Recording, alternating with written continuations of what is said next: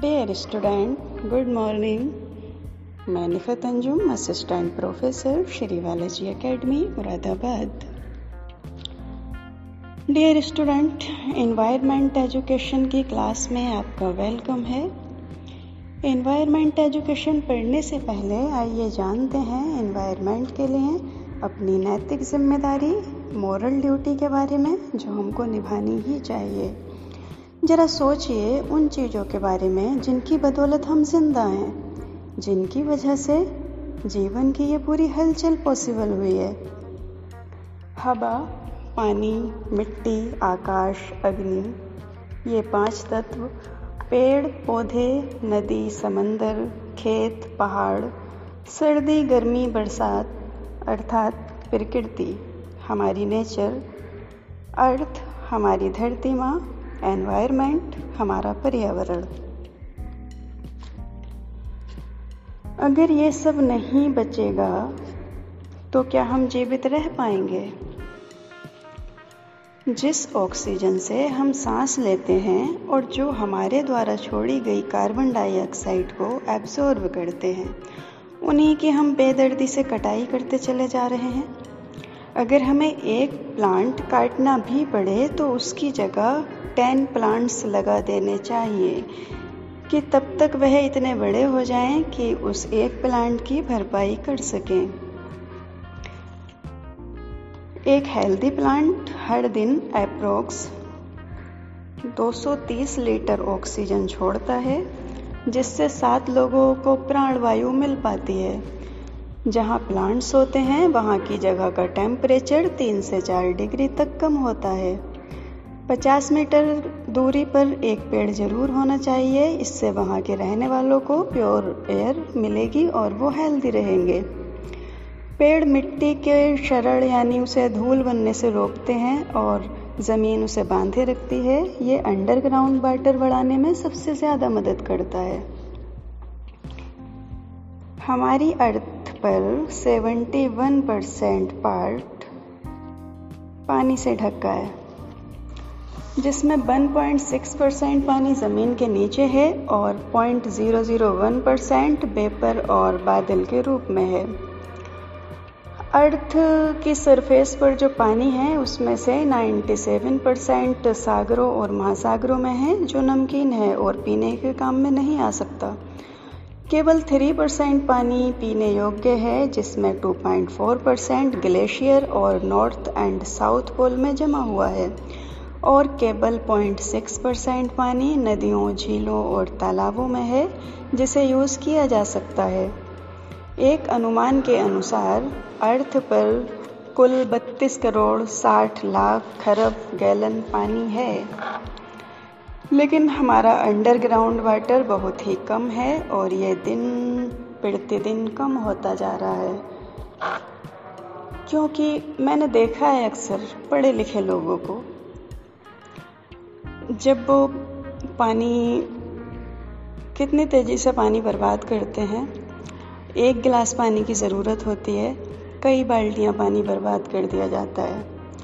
Pipe लेकर खड़े हो जाते हैं अपनी गाड़ियों की धुलाई करने के लिए, ये नहीं सोचते कितना पानी बर्बाद होता जा रहा है. समरसेबल चला देते हैं, पानी भरता रहता है, टैंक फुल हो जाता है, लेकिन फिर उसको बंद करने वाला कोई नहीं होता. पानी बर्बाद होता रहता है, बहुत ज़्यादा बर्बाद होता रहता है. और एक तरफ तो हम पानी बर्बाद कर रहे हैं, दूसरी तरफ लाइट भी बर्बाद हो रही है. इसलिए जितनी ज़रूरत हो सिर्फ उतना ही पानी यूज़ करें, क्योंकि अर्थ, नेचर हमारी आवश्यकताओं को पूरा कर सकती है, हमारी इच्छाओं को नहीं. और जब हम इतनी बेदर्दी से, इतने अंधाधुंध स्टाइल से सब कुछ बर्बाद करते रहेंगे तो हमारी आने वाली जनरेशन के लिए ये बहुत बड़ी परेशानी का कारण बनेगा और फिर वो सरवाइव नहीं कर पाएंगी. कुछ भी नहीं बचेगा, जीवन भी नहीं बचेगा. अपने घर, मोहल्ले, गांव या शहर को हरा भरा बनाने के लिए ज़्यादा से ज़्यादा पेड़ लगाएं. अपने आसपास लगे हुए पेड़ पौधों की सुरक्षा करें, लोगों को उनके महत्व से परिचित कराएं। अगर आपको लगता है कि आप एक आम आदमी हैं और आपके पास ऐसा करने के लिए पर्याप्त अधिकार नहीं है या फुर्सत नहीं मिलती इतनी, तो ज़रा मुंबई की सिटी बस सर्विस बेस्ट में ड्राइवर के तौर पर काम करने वाले आभा बिठल राणा वारे की ओर देख लें। वो भी अन्य ड्राइवरों की ही तरह मुस्तैदी से अपना काम करते हैं, लेकिन साथ ही सड़क के दोनों ओर पेड़ों की अवैध कटाई पर भी पूरी नज़र रखते हैं। न केवल नज़र रखते हैं बल्कि तत्काल पुलिस और नगरीय निकाय को इसकी इन्फॉर्मेशन भी देते हैं फ़ोन पर। अब तो पुलिस और नगरीय निकाय के कर्मचारी उनके फ़ोन का इंतज़ार करने लगे हैं और पेड़ काटने वाले उन्हें देखकर यहाँ वहाँ छिपने लगते हैं। ना जाने कितने पेड़ों को उन्होंने कटने से बचाया है। इस तरह जंगलों को कटने से बचाने के लिए ज़रूरी है कि हम सब लकड़ी के फर्नीचर तथा अन्य साजो सामान के इस्तेमाल को ना कहना शुरू कर दें। जब मांग ही नहीं होगी तो आपूर्ति के लिए पेड़ भी नहीं काटे जाएंगे। विकल्प के तौर पर आप केन, फाइबर या स्टील से बने सामान का इस्तेमाल कर सकते हैं। इसके अलावा कागज़ की बर्बादी रोकना भी ज़रूरी है। हर रोज़ हम ना जाने कितना पेपर बर्बाद कर देते हैं। याद रखिए, पेपर तैयार करने के लिए भी पेड़ों को काटना पड़ता है। पानी के इस्तेमाल में पूरी किफ़ायत बरतें। अपने मकान की छत पर आने वाले बारिश के पानी को ज़मीन में पहुंचाने के लिए रूफ वाटर हार्वेस्टिंग सिस्टम ज़रूर लगवाइए। विशेषकर शहरों के लिए तो ये बेहद ज़रूरी है। आजकल जीन्स के कपड़ों का फैशन हावी है हर किसी पर, लेकिन क्या आप जानते हैं कि जीन्स बनाने में कितना पानी बर्बाद होता है? द इंडियन टेक्सटाइल जर्नल के मुताबिक एक जोड़ी जीन्स के निर्माण में 2900 गैलन अर्थात 13,161 लीटर पानी इस्तेमाल होता है। इस्तेमाल से मतलब समझते हैं आप। 13,161 लीटर पानी पीने योग्य पानी वेस्ट वाटर में बदल जाता है। वेस्ट वाटर अर्थात प्रदूषित जल जिसे किसी भी और काम के लिए उपयोग नहीं किया जा सकता, जो या तो ज़मीन में मिलकर उसे बंजर कर देता है या फिर नदियों में मिलकर उन्हें जहरीला बना देता है। अब आप खुद ही तय कर लें कि भीषण जल संकट के मुहाने पर खड़ी दुनिया में क्या इस तरह का फैशन अपनाना नाजायज़ है? अगर आप अपने शौक़ को बिल्कुल ख़त्म नहीं कर सकते तो कम तो कर ही सकते हैं। पॉलीथीन बैग्स नालियों में जाकर उन्हें जाम कर देते हैं, जानवरों के पेट में जाकर उनकी मौत का कारण बनते हैं, जल स्रोतों में मिलकर उन्हें जहरीला बनाते हैं। अतः इनके इस्तेमाल पर पूरी तरह रोक ज़रूरी है। सबसे पहले तो ये कि पॉलीवैक्स को ना कहना शुरू करें। कपड़े के थैले प्रयोग में लाएं। आखिर पॉलीवैक्स आने से पहले भी तो हम बाज़ार से सामान लाते ही थे, तो अब क्यों नहीं। दूसरी बात कि प्लास्टिक की पैकेजिंग वाले प्रोडक्ट के बजाय एल्यूमी की पैकेजिंग वाले प्रोडक्ट को प्राथमिकता देना शुरू करें। व्यर्थ के कामों में बिजली बर्बाद करने की आदत तुरंत छोड़ दें। मैंने देखा है अक्सर पढ़े लिखे लोगों को लाइट बर्बाद करते हुए। वो अपने रूम से बाहर निकलते हैं लेकिन उनके फ़ैन, कूलर, एसी, लाइट्स सब चलते और जलते रहते हैं। तो क्या ये एप्रोप्रिएट है? क्या हमें रूम से निकलने के बाद या फिर घर से निकलने पर लाइट ऑफ नहीं कर देनी चाहिए? इससे दो बड़े फ़ायदे होते हैं। एक तो हमारी लाइट बचती है। एक यूनिट लाइट बनाने से बेटर है एक यूनिट लाइट बचाना। और दूसरा फ़ायदा, अगर सारी चीज़ें ऑफ होती हैं और हम घर में नहीं होते हैं तो लाइट से सामान जलने का या फिर घर में कोई अनहोनी होने का खतरा नहीं रहता है। बिजली की बढ़ती हुई मांग को पूरा करने के लिए ही नदियों पर अंधाधुंध तरीके से बड़े बड़े बांध बनाए जा रहे हैं जिनसे तबाही आ रही है। उपजाऊ भूमि कम हो रही है या फिर इसके लिए कोयला जलाना पड़ता है, जिससे भारी मात्रा में कार्बन उत्सर्जन होता है, जो कि ग्लोबल वार्मिंग के लिए उत्तरदायी है। और अब तो परमाणु बिजली घरों की स्थापना की जा रही है, जिनसे निकलने वाले रेडियो एक्टिव कचरे के निस्तारण का कोई भी सुरक्षित तरीका अब तक नहीं खोजा जा सका है। इस तरह के रिएक्टरों से होने वाली दुर्घटनाओं के विनाशकारी प्रभावों की एक झलक हाल ही में जापान के लोगों ने देखी। फुकुशिमा परमाणु संयंत्र दुर्घटना के चलते। अतः मेहरबानी करके कंप्यूटर, लैपटॉप तथा मोबाइल फ़ोन के उपयोग में यथासंभव संयम बरतें। इन्हें मनोरंजन या टाइम पास की चीज़ ना बनाएं। पेट्रोल, डीजल जैसे जीवाश्म ईंधनों का बढ़ता हुआ इस्तेमाल केवल मनुष्यों को ही नहीं, अपितु धरती को भी बीमार कर रहा है। अतः भले ही आपकी जेब में भरपूर पेट्रोल खरीदने के पैसे हों, उसके इस्तेमाल में यथासंभव कटौती करें। थोड़ा पैदल चलें, छोटी छोटी दूरियों के लिए साइकिलों का उपयोग करें, जैसे जापान के लोग करते हैं। रासायनिक चीज़ों के इस्तेमाल से बचें, ऑर्गेनिक अपनाएं। Deo, after shave, hair gel, तरह तरह की क्रीम्स, पाउडर, नेल पेंट्स इत्यादि हानिकारक रसायनों से ही बनते हैं। इनसे यथासंभव परहेज करें या नेचुरल प्रोडक्ट का यूज़ करें। अब आते हैं बर्ड और एनिमल्स पर, वो भी हमारी नेचर का हिस्सा होते हैं। एक बार किसी ने गांधी जी से पूछा, आप किसी देश के राष्ट्रीय चरित्र का आकलन किस आधार पर करते हैं? उन्होंने जवाब दिया, उस देश के नागरिकों द्वारा अपने आसपास मौजूद बेजुबान पशु पक्षियों के साथ किए जाने वाले व्यवहार के आधार पर। कितने गहरे निहित अर्थ हैं इस बात में। बेजुबान पशु पक्षी अपनी तकलीफ़ें, अपनी शिकायतें शब्दों में बयां नहीं कर सकते और ना ही इन्हें हमारी तरह कानूनी या संवैधानिक अधिकार प्राप्त हैं। अतः उनके साथ व्यवहार करते हुए हमें किसी तरह का कोई डर नहीं होता। हम जानते हैं कि वे हमारा कुछ नहीं बिगाड़ सकते। हम उनके साथ मनमाना व्यवहार कर सकते हैं और यहीं आकर व्यक्ति का रियल करैक्टर दिखता है। जो अच्छे करैक्टर वाले होते हैं वे अपनी पावर का दुरुपयोग नहीं करते। जिनके हृदय में प्रेम है, करुणा है, मानवीय संवेदनाएं हैं, जिनकी बुद्धि इस सत्य से परिचित है कि ये पूरी सृष्टि सहजीविता पर आधारित है, वह कभी किसी के साथ दुर्व्यवहार नहीं कर सकते, विशेषकर निरीह प्राणियों के साथ जो हरगिज़ नहीं। लेकिन जिनके करैक्टर में इन मानव उचित गुणों का अभाव है, वे सदा अपने से कमज़ोरों का शोषण करने पर आमादा रहेंगे। इसलिए गांधी जी ने कहा कि व्यक्ति द्वारा निरीह जीव जंतुओं से किया जाने वाला व्यवहार ही उसके वास्तविक चरित्र का परिचायक होता है।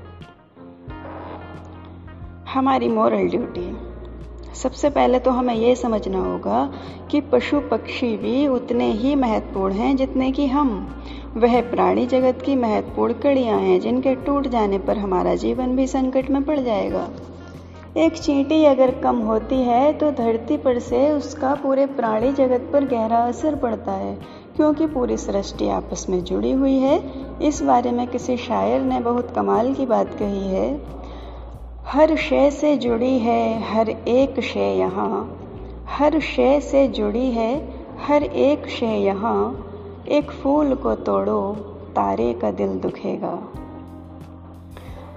लेदर की चीज़ों का मोह छोड़ें, उनके बहुत सारे और बहुत अच्छे ऑप्शन मौजूद हैं हमारे पास। कोई भी सौंदर्य प्रसाधन सामग्री खरीदते समय उस पर नो एनिमल टेस्टिंग या नो एनिमल प्रोडक्ट का लेवल अवश्य चेक कर लें। पालतू पशुओं के साथ कैदियों सा व्यवहार ना करें, समय समय पर उन्हें बाहर खुला छोड़ें और उनके खाने पीने का ध्यान रखें। घर में पालतू जानवर तभी रखें जबकि आपके पास पर्याप्त खुला स्थान हो। छोटे छोटे फ्लैट्स में जानवरों को कैद करके रखना बेहद ही क्रूरतापूर्ण कार्य है। वे मनोरंजन की वस्तु नहीं होते। घर से बाहर किसी जानवर को बीमार या जख्मी हालत में देखें तो उसे एनिमल के डॉक्टर के पास ले जाएं या किसी एनिमल हेल्पलाइन को फ़ोन करें। सांप तथा छिपकली जैसे प्राणियों से डरने या घृणा करने की बजाय उनके विषय में सही जानकारी हासिल कीजिए। इनकी अधिकांश स्पीशीज जहरीली नहीं होती हैं, लेकिन मन में बैठी भ्रांतियों के चलते हम इन्हें देखते ही इनकी जान के दुश्मन बन जाते हैं। सपेरों और मदारियों को हतोत्साहित करें तथा आवश्यकता पड़ने पर पुलिस और वन विभाग को सूचना दें। पक्षियों को पिंजरे में कैद करके रखना नृशंसता है। अगर आप उनका साथ चाहते हैं, उनकी चहचहाट का आनंद लेना चाहते हैं तो अपने मुंडेर पर या आंगन में उनके लिए दाना डालें और पीने के पानी का इंतजाम करें। आपके पास बिना पिंजरे में कैद किए ही बहुत सारे पक्षी आपके आसपास चहचहाने लगेंगे। बाजार में बिकने वाले पक्षियों को खरीदकर जंगल में छोड़ आएं। आपको अपूर्व शांति और दिव्यता का अनुभव होगा। अपने अंदर अपने आसपास जगह देखकर फलदार पेड़ लगाएं ताकि पक्षियों को भोजन और आश्रय प्राप्त हो। गर्मियों के दिनों में घर के बाहर बेसहारा जानवरों के लिए पानी की टंकी भर कर रखें। जब कभी नेशनल पार्क या रिजर्व फॉरेस्ट घूमने जाएं तो ध्यान रखें कि वे पशु पक्षियों के घर हैं। जिस तरह हम अपने घर में डिस्टर्ब किया जाना पसंद नहीं करते, उसी तरह वे भी प्राइवेसी मेंटेन करने के अधिकारी हैं। उन्हें पास से देखने की धुन में उनकी प्राइवेसी भंग न करें और ना ही इसे पिकनिक की तरह लें। आज टाइगर्स पर जो संकट छाया है उसमें शिकार के साथ साथ टाइगर टूरिज्म की भी बहुत बड़ी भूमिका है। टूरिस्ट की फैसिलिटीज़ के लिए टाइगर रिजर्व्स की ज़मीन पर होटल और रिक्रिएशन जोन बनाए जा रहे हैं, जो कि बिल्कुल गलत हैं। अगर आपके पास दुधारू पशु हैं तो सुनिश्चित करें कि उन्हें समय पर भरपेट भोजन और पानी उपलब्ध हो। धूप और बारिश से बचाव के लिए शेल्टर की व्यवस्था भी हो। पशु भी अपने नवजात बच्चों के लिए ही दूध देते हैं, अतः उस पर पहला हक उनके बच्चों का ही होता है। पहले उनका पेट भरने दें, तब अपना अधिकार जताएं।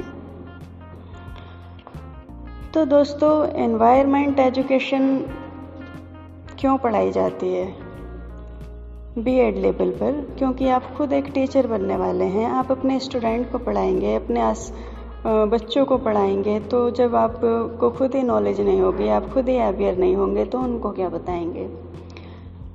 एनवायरमेंट एजुकेशन पढ़ाकर नहीं सिखाई जा सकती। जिस तरह संस्कार पढ़ाए नहीं जाते, सीखे जाते हैं और वो सीखते हैं अपने बड़ों को देखकर, उसी तरह एनवायरमेंट से जुड़ी जो हमारी जिम्मेदारियां हैं, अगर हम अच्छा व्यवहार करते हैं तो हमारे बच्चे हमें अच्छा करते हुए देखते हैं तो वो भी अच्छा करने के लिए मोटिवेट होते हैं। क्योंकि बच्चे वो नहीं करते जो हम कहते हैं, बल्कि वो करते हैं जो हमें करता हुआ देखते हैं। इसलिए उपदेश देकर, लेक्चर देकर, ऑर्डर देकर आप उनसे अपनी बात नहीं मनवा सकते। उनको एनवायरमेंट एजुकेशन नहीं पढ़ा सकते। आपको खुद में भी चेंज लाना होगा, तभी आप उनको चेंज कर सकते हैं जिनको करना चाहते हैं। लेकिन शुरुआत करनी होगी हमें खुद से। जब आखिरी नदी भी सूख जाएगी, जब आखिरी पेड़ भी काट कर गिरा दिया जाएगा और जब आखिरी मछली भी पकड़ी जा चुकी होगी, शायद तभी हमें ये समझ आएगा कि हम पैसा खाकर जिंदा नहीं रह सकते। अगर पैसों से खरीदने की बात करें तो कितनी कितनी कॉस्टली चीज़ें जो पैसों से भी नहीं मिलती, नेचर हमें फ्री में अवेलेबल कराती है, लेकिन हम उनकी कोई कीमत नहीं समझते। हम उनको बर्बाद करते रहते हैं।